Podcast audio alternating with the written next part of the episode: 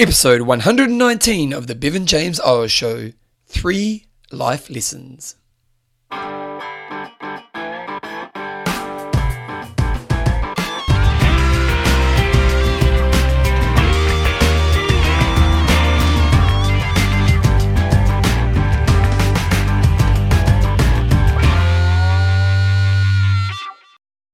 Radio team, welcome along to episode 119 of the Bevan James Eyles Show, your fortnightly podcast on the behaviours that create a, lifetime love of exercise so you can get all the benefits that come alongside it.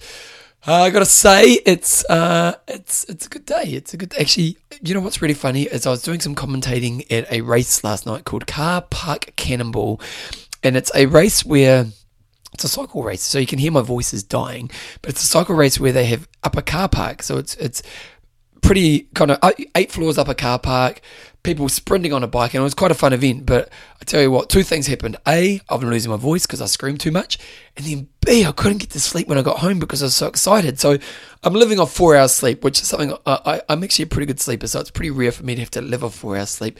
But don't worry, I'm going to make it through today's show. Today's show is um, the Bevan Show, and what that means if you're new to the show is that basically I try to get an interview every second show, and then I just kind of share some thoughts every other show on top of that. Today's one of the Bevan shows where I'm going to share some thoughts, and uh, I'm just going to share kind of a couple, maybe two or three kind of life lessons that have really hit me in the last period of time. So I'm just going to kind of share them with you, and you can kind of take what you want from those. Uh, I'm not going to spend too much time talking about small things before I get into the main gist of today's show. So I'm going to quickly say thank you to all the patrons of the show, and these are people who support the show by donating a little bit of their hard-earned money each time I release an episode of the Bevan James Eyles Show. And today I want to mention Kim Anderson Hadley, and her nickname is Surging Forward.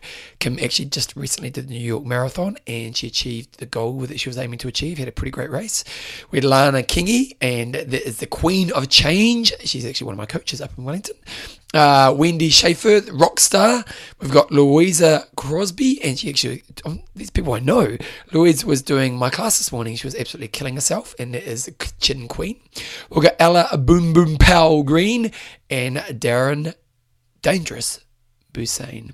These are all patrons of the show. If you want to become a patron of the show, just go to bevanjameseyles.com, click on the link on the website, and uh, it's all pretty obvious from there. I've got to say, patrons, I'm actually just doing the website, I'm redoing the website right now, and uh, your contributions are actually what are helping me be able to do that. So just want to say thank you to all the patrons of the show. Anyway, I'm going to get straight into the main gist of today's show, so let's get into it right now.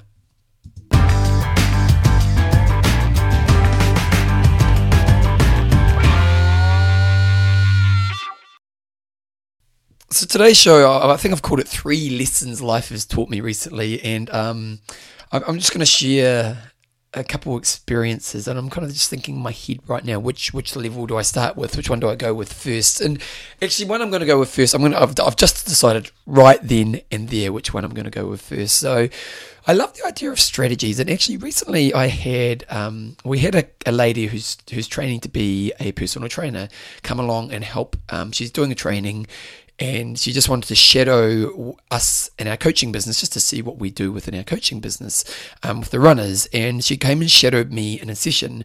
Now, often when you get new fitness professionals coming and shadowing you, they're often a little bit new to fitness or um, you know, maybe just don't have much life experience because they're a little bit younger. But this lady was similar in age to myself um, and had been an athlete her whole career and, and also had been, I think she was quite involved with her own running club. So she had quite a bit of experience and was quite comfortable in very much just kind of what we did. And, and to be honest, was pretty great really for someone just coming along and shadowing. And um and I was coaching one of the crew and, and so she kind of shadowed me a little bit and then she'd just go off and help some of the runners herself and she had a lot to share. And I was coaching uh, the, the last of our runners as they were coming into the run at the end of the run. The runners that day were doing maybe, I don't know, I think they were doing like an 18k run. So it was a big run for these runners. And we are coaching the last couple runners as they're coming in, and they probably had about 5k's to go.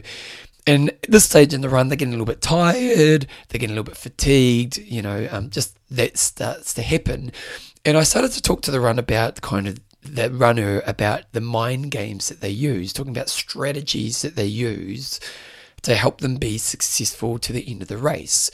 and it's something I'm going to talk a little bit about later on. But you know, when we're racing, one piece of advice I always give athletes is, particularly in endurance sports, and, and obviously I do a lot of running coaching. So one of the greatest pieces of advice I give my runners is you need to race a race in a smart way, which delays the moment the race gets hard.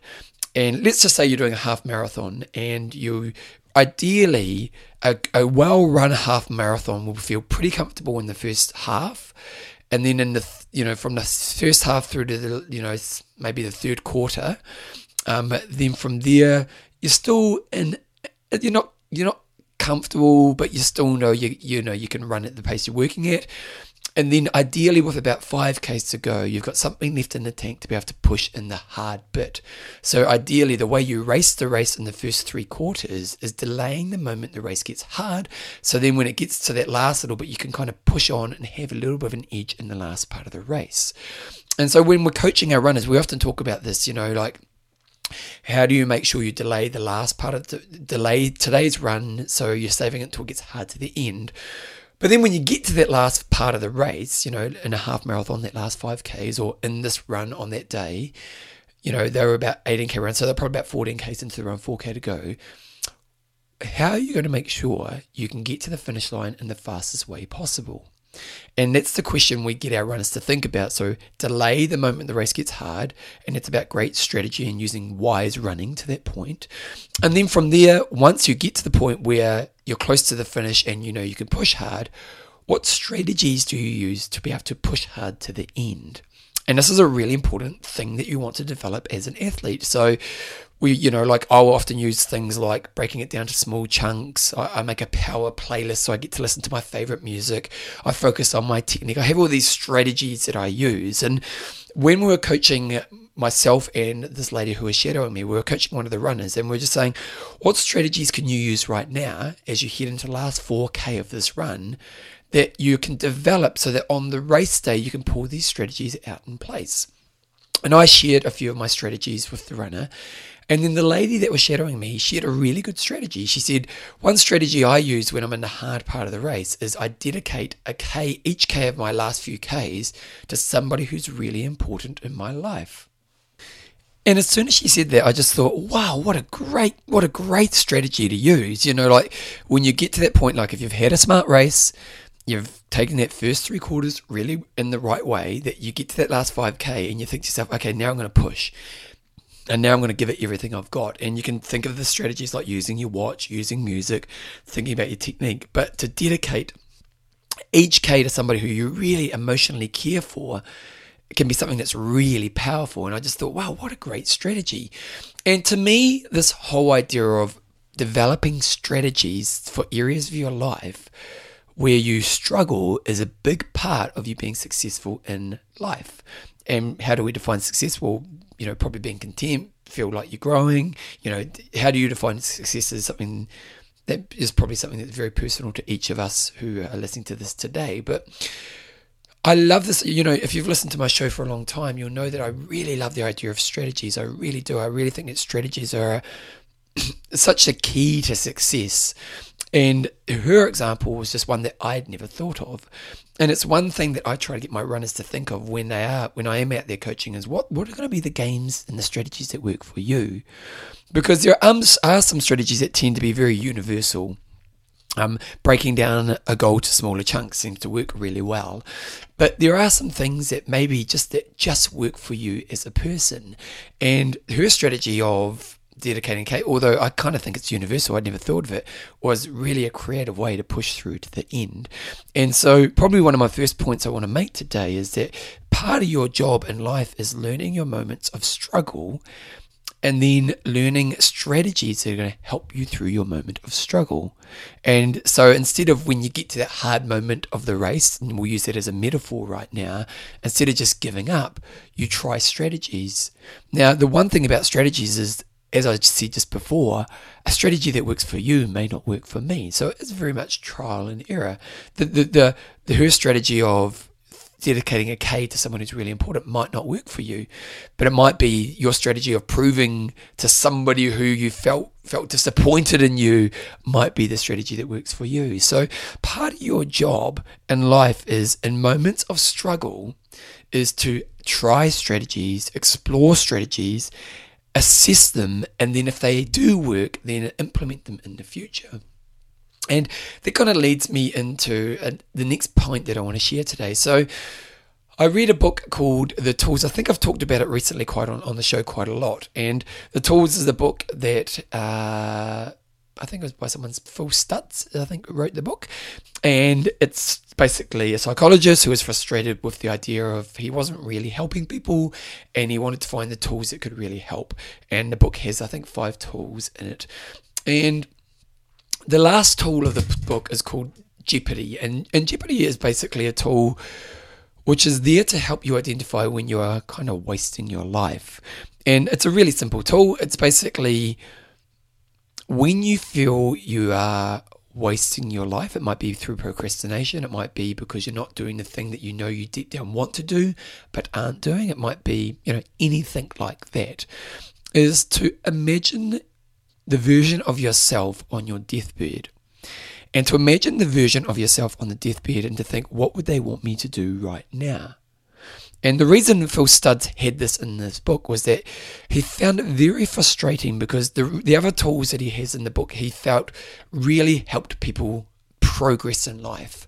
And what he found frustrating as a psychologist was that these people would use these tools, have massive change, would have a big impact on their life, and then after a while they'd stop using the tools. And he was like, why would you stop doing something that we know works for you? That when you use these tools, you just function at a higher level. It's kind of like what I was talking about for running, isn't it? That the strategies, if I know these strategies work, why wouldn't I just use these every time when I do a race? And that's why he did the Jeopardy tools. He wanted the people he had worked with to remember to use the tools that had helped them be successful. And the whole idea is in those moments when you may be being weak or you may be not just doing what you know you should do, ideally what you do is you use the Jeopardy tool of the, the, the older version of me thinking about what would they want me to do in my life. Would they want me to sit on the couch watching TV or they want me to be creative with this time? Would they want me to stay in bed for another hour, or would they want me to get up and go for a walk or go for a run? And ultimately, I suppose the whole idea of that perspective of me and the last part of my life when I have don't have much time left, where time is probably more valuable because I see the end of time, then that can be a motivator to get me to act right now. Now, the Jeopardy tool, it's interesting for me as a person because I, I think I'm very good at using my time. I'm not someone who tends to waste a lot of my time on things that I don't think add value to my life. I, I've created a lot of systems in my life, like my weekly meetings, like my daily kind of objective list, and these tools that I use that really keep me in a good place around how to use my time in life well. So it's not a tool that when reading the book, I felt I would need to use a lot. Now, uh, one thing I've done with the tools from this book is I've added it to my morning I have the kind of the Bevan Bible, I call it, which is just a kind of a thing that I read that kind of reinforces who I am and what I want to be doing. And I've just added a page to that book to remind me to use those tools throughout my day. Um, so I, there has been a few moments when I have used the Jeopardy tool in the way that the book has kind of intended for us to use it. You know, a couple times where, like, I think I wrote that story that I read on the episode a couple weeks ago, and that came from a moment of I was just sitting around not doing much. And I thought, you know what, I could pick up the computer and write a story right now. And I used the Jeopardy tool to do that. But there's been a, a different value for me in using the Jeopardy tool. And it, it reminded me of the Jeopardy tool. So years ago, I was doing some reading on NLP, and I'm sure many of you have heard of NLP, neuro linguistic programming. And it's kind of the argument around NLP is when I haven't really programmed the communication of our mind that well. So let's develop better ways to program the communication of our mind. And one of the visualization techniques I did when I was doing my kind of NLP education was this whole idea of meeting the old version of yourself. So in this visualization technique, they kind of you go into a room and you meet the old version of yourself. Now, it's not necessarily the version of yourself that's on your deathbed. It's it's just a version of yourself in the latter part of your life, and um, and in that it was a really interesting kind of life experience for me to go through, because in that moment when I kind of in this visualization experience, and it was quite a thorough visualization, it was quite a a a vivid picture of the experience that I was going through when I went through this visualization that was quite powerful as I did it. And I remember, and I did this a few years ago, but it, it had quite an impact on my life. And I remember um, that when I met the old version of myself, he was just quite a caring version of myself, and and he and he just he, he said one thing to me. He said, "Bev, you're gonna be all right." That's that's all he said to me. He said, "You're gonna be all right." And there was something about that that was really powerful. It was just kind of like, I don't know, just that reassurance that came from the old version of myself that I don't know, there was just something really powerful that came with that. And I'm, I'm almost, I'm, I'm, kind of, as I talk about this right now, I almost have, I want to go down two paths, and I'm going to go one path and then I'll come back to the other path. So, one path I want to go down here, and this is what's really interesting. I was, I was talking to a client, I can't remember which client was, I was talking to a client recently, and I was talking to them around what would you say to the version of yourself who was 15, 20 years younger than you are right now? Or how would you look upon that version of yourself? So it wasn't even it wasn't even a what advice would you give? You know, like that's often what we think about is if you could go back to the 15 year old version of yourself, what advice would you give to that version of yourself? And, you know, like, you know, that's always an interesting question. But the question I put to this client was more, how would you look at that version of yourself? How would you look at that version of yourself, that let's just say kind of late teens, early adult version of yourself, with the eyes that you have right now? And what was really interesting is this person said, I would be really caring and, and look at them with love. And I'd almost be a bit forgiving of the place this version of myself was in. And it was really interesting as we thought about this and we kind of dug deep into this topic of a, how would you look and uh, kind of what perspective would you look upon the younger version of yourself? And this person who I was working with at this time was someone who has got their own struggles and is probably too hard on themselves in their everyday life right now. And as we talked about how would you look upon the version of yourself 20 years ago, there was this real sense of I would definitely be caring, I'd definitely be more forgiving, I'd definitely be more loving. And as we talked about this, I thought, well, what about if we thought about the older version of yourself looking upon yourself right now? And you could see in this moment that the client realized that the older version, the version 20 years from now, who would look upon this person right now, would be a lot more caring, a lot more forgiving, and a lot more loving upon the way they looked upon themselves right now. And there was some real power in that moment. The real power how I can look upon the younger version of myself and I can be a lot more fairer, I can be a lot more caring, I can I can be I can let them be. And then when I'm in this moment of how I'm living life right now, I don't allow myself to have that. But as I look to the future version of myself, looking upon the version of myself right now, I would allow myself to have that. And there's just something in that for me. And it was like that version, you know, when I did that visualization technique with myself, when I, you know, I saw the old man, he said, Bev, you're going to be all right. He was kind of saying, relax, it's okay. Don't don't make it a struggle. You know, be kinder to yourself. And there's just something in that. I'm, I'm not sure we what you what you need to take from that, but I think there is something in that self. Your future version of yourself, I, I can't guarantee, but I imagine is probably going to look upon you now and the faults that you see in yourself and the struggles you see in yourself and probably be a lot more forgiving and a lot more caring than maybe what you are right now.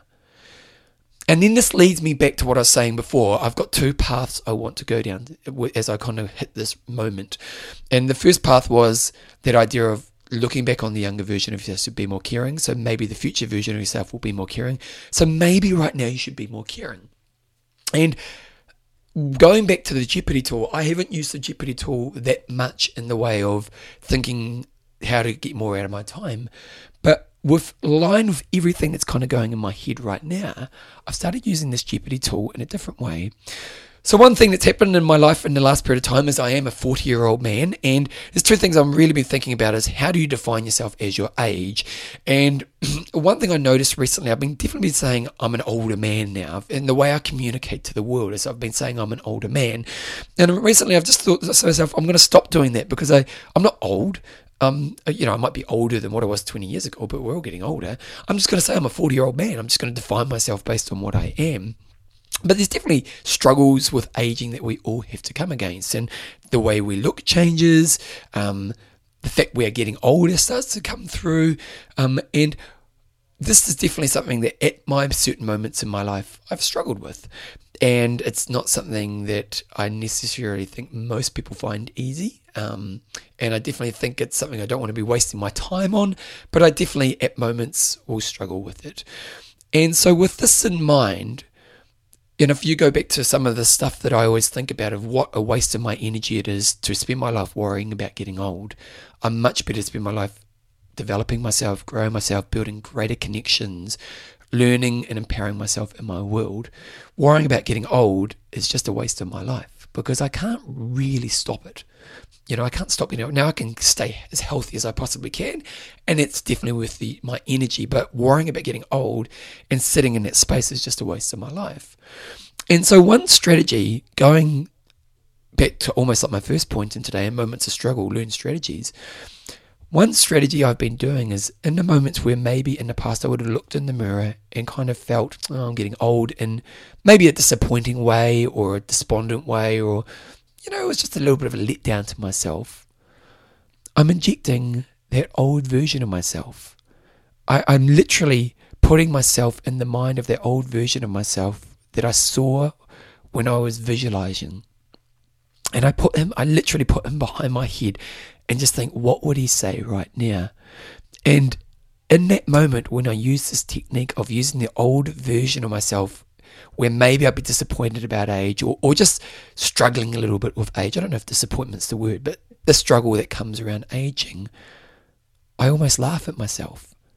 Because the old version of myself just almost sees it as almost comical that I would be worried about age at this moment and the old version of myself and the things that I worry about really just diminishes the power that the fear of aging has over me in those moments. The old version of myself can look at me with care, it can look at me and see that I'm being a little bit silly, it can remind me of what's really important in my life. And this is a strategy I'm, I'm really finding to be quite powerful. And it's a strategy I've been practicing quite a lot, and it's a strategy that I'll definitely be using a lot more in my life. So, as I think about this and as you listen to this, maybe this is a strategy you want to think about. And, and kind of as I kind of layer everything that I've been talking about to this point in time in today's show, my first point was in times of struggle, we want to learn strategies. And like the lady who was shadowing me, and using that kind of dedicating a K to each per, or each K of the race to someone who I love, that's a great strategy. Now, in this moment here, a struggle for me is aging. And so what I'm using is the perspective of the old version of myself, kind of that jeopardy tool to live in the eyes of that in the moment where I struggle. And it allows myself to be much more kinder, be much more realistic, and get back on track of what's really important in my life. And that's a strategy I think is really powerful. And so, hopefully, as you listen to this right now, it's a strategy that maybe you can practice in your life. And you can think about what I was talking with with my client around this whole idea of if you, th- and just think about this yourself right now. Think back of yourself 15, I don't know how old you are, you might be in your 20s, you might be in your 30s, 40s, 50s, 60s. I doubt I get many teenagers listening to this, but maybe I do. Um, but think back to an earlier version of yourself and, and see the struggles that you had and then look upon it with, with loving eyes and see how easy it is to be forgiving. See how easier it is just to let the, the, the pain and suffering of that time go. And then think about if you could use an older version of yourself to allow yourself to have that right now. How powerful could that be? So that's kind of the first part of today's show. The second part of today's show is I just want to share an experience I had. So I, in the last few period of time, I've been talking about I've been training to a race. Um, If you have listened to some of the old episodes, my wife and I were trying to qualify for the New York Marathon. My wife had already qualified earlier on the year, and I had to qualify to do the New York Marathon. And I had to do a half marathon under 124 um, and uh, yeah, to, to achieve the goal. Now, I'm an athlete who's of the ability where 124 is a pretty easy goal for me to achieve. You know, like I, I, you know, the way I train, my level of fitness means that a 124 is definitely achievable for me in my athletic career. So, but, and I've talked about this on the last few episodes. You know, I really enjoyed training for this race, and I really enjoyed training for this race because I had a program that kind of scared me, and I think it was really healthy for me to be training at that level again, and I was training really well. The downfall was three weeks before the race, I pulled my hamstring and I wasn't really able to run at all up until race day. So while I had hoped to have a good race, come race day, I was very much, you know, like in my training, I was hoping to do somewhere around 118 to 119. That was what my training say, said was possible. And, you know, but once I got the injury, I was like, well, you know what? Just make sure you get under, under 124. And so for three weeks leading up to the race, I didn't train, and but I, I still keep fit because I teach classes at the gym, and luckily the hamstring didn't really play up at the gym. And then I get to the race. I took some drugs to help me look after my injury, and I got strapped, which helped with the injury as well. And um, I managed to achieve my A goal. So my B goal was just to qualify, and going into the race, it was very much I just need to do a 124. So let's see what happens. I don't want to take a risk where I could blow my hamstring out and can't finish a race. But as long as my hamstring didn't play up, I knew I'd get 124. But if I had a great day, I could aim for that under 120, you know, kind of 118, 119 mark. Now, luckily for me, I was able to, the hamstring didn't play up and I was able to run the race that I wanted to run. And I talked a little bit about running earlier on in today's show, but I, I just want to share how I ran the race because I think there's some maybe just some lessons in endurance sport, but even just in self. So, one thing that I've learned as an athlete over the years is this whole idea of control. Um, and learning to control yourself is a really important part of um, an endurance athlete's goal. And when I was a young athlete, often emotions would take over and I would lose control in the goal. And so I would start a race and I might have had a plan, but I was feeling really good. And I'd let these kind of little excitement sparks take me off my path. But as I've aged as an athlete, I've learned no, you've got a plan. Your job is to stick to the plan 100%. And in this race, I started the race and I did my first 10k, and I basically I wanted to sit on a 3:45 minute k. So a three minute 45 three minutes 45 seconds per K was the goal. And the first 10K, I, I, was sitting on that pace and I felt very, very comfortable. Now, in those moments, and because it felt so easy, I did think to myself, maybe I could go a little bit faster. Now, when I was a young athlete, I would have responded to that and thought, yes, go for it. But in this race, because I'm probably a little bit wiser, also probably because I was a little bit apprehensive about my hamstring, I stuck to my plan. Took it easy, ran through the 16Ks, and I managed to have, with the last 5Ks, be able to push hard to the end. And I came in, in my time of about 119, just over 119 was the time that I came in on. And I luckily I managed to win my age group. Now, that was really a really cool thing to do. But reflecting upon the race, one thing that I'm really proud of in the way I ran the race was my ability to stick to a plan. And, you know, ultimately as an athlete, the result you get, like the fact that I won my age group, I can't, I can't deny it. It was pretty cool, and um, and it's really nice. I have to admit, it is really nice to be someone who has the ability to win a race. Um, it was a very big field at this race. It's a big, it was one of New Zealand's biggest half marathons or biggest marathons to Queenstown. Um, I, I, don't get me wrong, I'm not an elite runner. My time is a good age group runner. I'm definitely not at the top end, but it is really nice to win a race, and it's nice to think that I can be someone who can win a race, particularly based on the training that I did. But the thing that I'm most proud of is my ability to stick to a plan. And looking upon my younger self, as an athlete, often I didn't stick to a plan. I would let my plan deviate based on emotional feelings happening in the moment.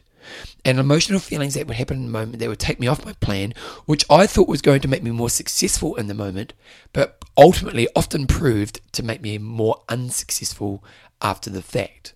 So, for example, often when I was doing a race as a young man, particularly in endurance sports, I would feel very comfortable early on and I would think, and, and, and this is the time when I was trying to be competitive. So nowadays, the fact that I won my age group was just a bit of a blessing in disguise. I really just wanted to qualify for New York. It was really cool that I won my age group, but at the same time, it's kind of a cherry on the top, if you know what I mean. But as a young man, I was racing to win, and it's a different thing when you're racing to win. Um, you know, you may make different decisions. And so for me as a young man in those races, let's say I was racing at the Queenstown that I did a couple of weeks ago, in that 10k mark when I was feeling pretty comfortable, I probably would have thought, go for it. Now, if I'd gone for it as a young man, I probably would have faded in the last part and wouldn't have done as well as I did last weekend. And that whole idea of you've got a chance to win, you should go for it, would make me make unwise decisions. And hence, I wouldn't perform as well as what I could. Nowadays, I have a much better ability to go create a plan and stick to your plan. And I suppose the, the lessons I'm trying to share with you here around this is first of all, is how to create a wise plan. And the biggest thing that I always try to teach my athletes are your plan should be based on what you did in the lead up to the thing you're trying to do. So for me, if I looked at my training times for my race, my training time said a 118 to 119 based on the course that I'm doing is a really good A goal, a good challenge that if I have a great day, I should be able to pull it off. Often when people choose goals, they just pluck them out of the air. I often get this with runners. They'll go, they'll go, to, I'll go to them. You know, what, what's your goal for the race? And they'll go, okay, I want to do a sub two hour half marathon. And you say, okay, well, what does your training say? Well, I'm probably more to uh, a 215. So why would you set a goal at two hours if your training says you're running around a 215? You're, you're not, you know, 15 minutes faster in a half marathon is a massive jump. And most people, you, you might freak it, but most people aren't going to freak it. Most people are going to sit close to the time that they've trained their body to do. Because when you condition your body to a certain pace, that's kind of what your body can do. So then to set a plan that's 15 minutes faster than that, well, you're just setting yourself up for disappointment. So, one of the real key things to think about, not just as an athlete, but in life, is as I set goals and as I set growth points or markers that I'm trying to achieve, they need to be pretty close to the ability that my recent history has taught me. Now, in my race, my recent history taught me that based on the training that I did before I got injured, if my hamstring did not play up, I'm going to sit around about a 118, 119. So that was really what my history taught me. If I'd gone out and tried to run at 115, I probably would have done a 130 because I would have blown up. So the first point is when you set a plan, really think about what your current period of time around growth has done that done for you. Second thing to then learn is what takes me off my plan. What takes me off my plan?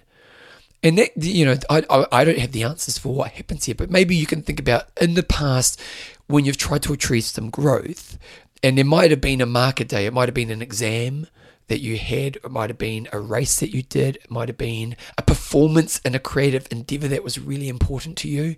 Any of these types of things, when you did well, what helped you do well, but what distracts you from the focus that you're trying to do? I'll give you another really good example. So, one thing I'm doing right now is I'm getting piano lessons, and um, my piano tutor's given me these pieces that are definitely a stretch for me. Um, I'm definitely challenged by it, but I'm I'm working really hard at them. And in the last couple of sessions I've had, I've got to the level with the songs that they've given me when when I'm at home, I can play them. Now, not 100% confident, but I can play them to a level where I'm getting through them. You know, not every time, probably say 70% of the time I can. Obviously, I want to get more confident in them. But then when I go to play with my tutor sitting beside me, there's, it's obviously there's more pressure because I feel the awareness of him looking upon me. But I'm really not representing what I can do at home. So there's something that's happening as a disconnect in the time where I'm meant to perform in comparison to what I can do based on my current ability when I'm at home. So there's a disconnect that's happening. Now, as an athlete, my ability to have perform and consistently deliver based on my performance and my training is happening. But as a musician, it isn't. And so, one thing that I'm really trying to work on and learn right now is why is it that when I go to my tutor, I'm not performing well? And what's taking me off my performance with my tutor? And I've been thinking about this. So one thing is, is that often when I go to my tutor, I don't do any practice before my tutor. So this week and tomorrow, I've actually got a lesson with my tutor. I'm going to do a bit of a practice of the work that I've been doing. Another thing I don't do is I don't really warm up when I go to my tutor. I pretty much just try to do the piece. So I'm a little bit nervous. Another thing that I often do before I do a practice is I go slower. I do a really slow practice of the piece that I'm learning before I try to get the tempo up. So this is something I need to do with my tutor. I'm going to say to him next time, look, I'm going to do a slow version first. I'm going to do a warm up first, and then I'm going to try play it properly for you what I'm doing when I sit down with a tutor is I'm taking away all the strategies that I use in my practice and I'm not putting them in place. I play the song, I kind of fail, and then the downfall is that as a musician, I've, I'm kind of creating this habit of when the pressure's on, I'm kind of cracking. Now, as an athlete, I'm not. When the pressure's on, I stick to a plan. I don't let those distractions come in place. So, what I'm trying to learn is, as a musician, how do I make sure I'm putting the things that I've learned in my training into the moments when I'm testing myself? And then how do I stop myself from not using those? So, one thing that I can often do is I can rush when I sit down with my tutor. Now, what I need to learn is rushing is pulling me away from a good performance. Like as an athlete, by going faster, it's pulling me away from a good performance if I go too fast early on. And this is the these are the things that we're trying to learn.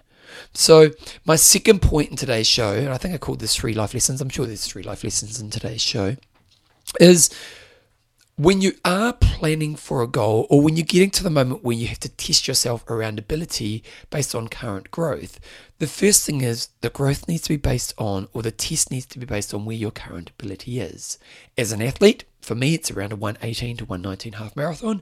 As a musician, my current ability is to be able to play my latest Bach piece to my tutor like I can play it at home.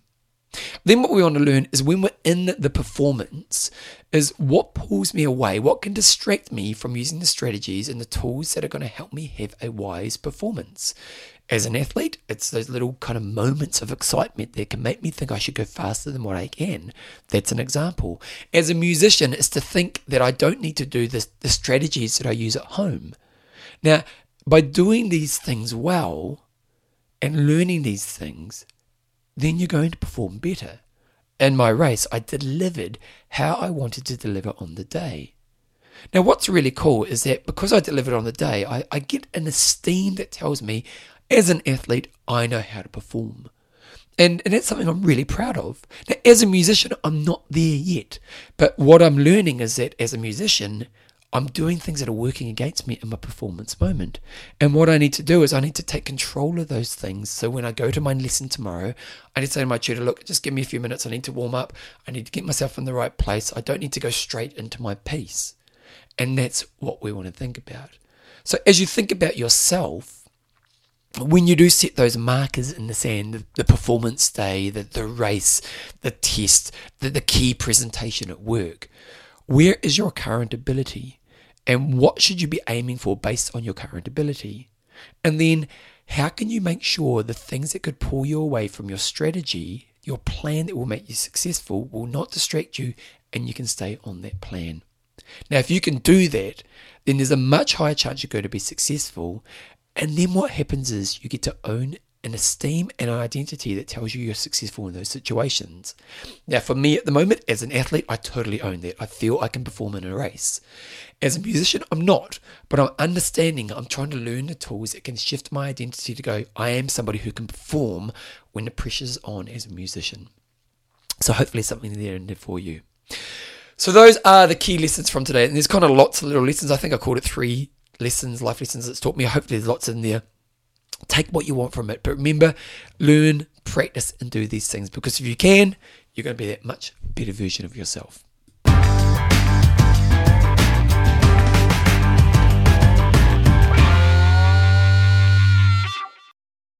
Right, our team, that's pretty much today's show done and dusted. Hopefully, you got some good stuff from there, stuff to think about. As always, this stuff only works if you practice it. So make sure you practice it. You know, take some of the lessons that maybe I shared with you today, maybe some of those strategies like looking yourself, the old version of yourself, looking back upon yourself, you know, thinking about your strategies, just all these types of things, take them and put them in place because um, they only work if you practice. It was really key. Going, I want to thank all the patrons of the show. If you want to become a patron of the show, just go to bevanjameseyles.com. I'm getting my website updated right now, and to be honest, the money the patrons have contributed is pretty much paid for that. So, all the patrons, thank you so much because it's really helped me. I'm trying to get more new and snazzy and updated, and so I can help reach more people. Um, you got a question, you can email me at bevanjames at gmail.com. I'll be back in a couple of weeks' time. Hopefully, I've got an interview for you guys, and um, you rock on, and I'll see you guys real soon thanks for supporting the show too. It really makes a difference. And lastly, go into iTunes, go into Stitcher, go into any of the podcast catches and put some feedback about the show on there. Hopefully, say it's great feedback as well and share with your friends. Anyway, guys, I'll see you guys in a couple of weeks.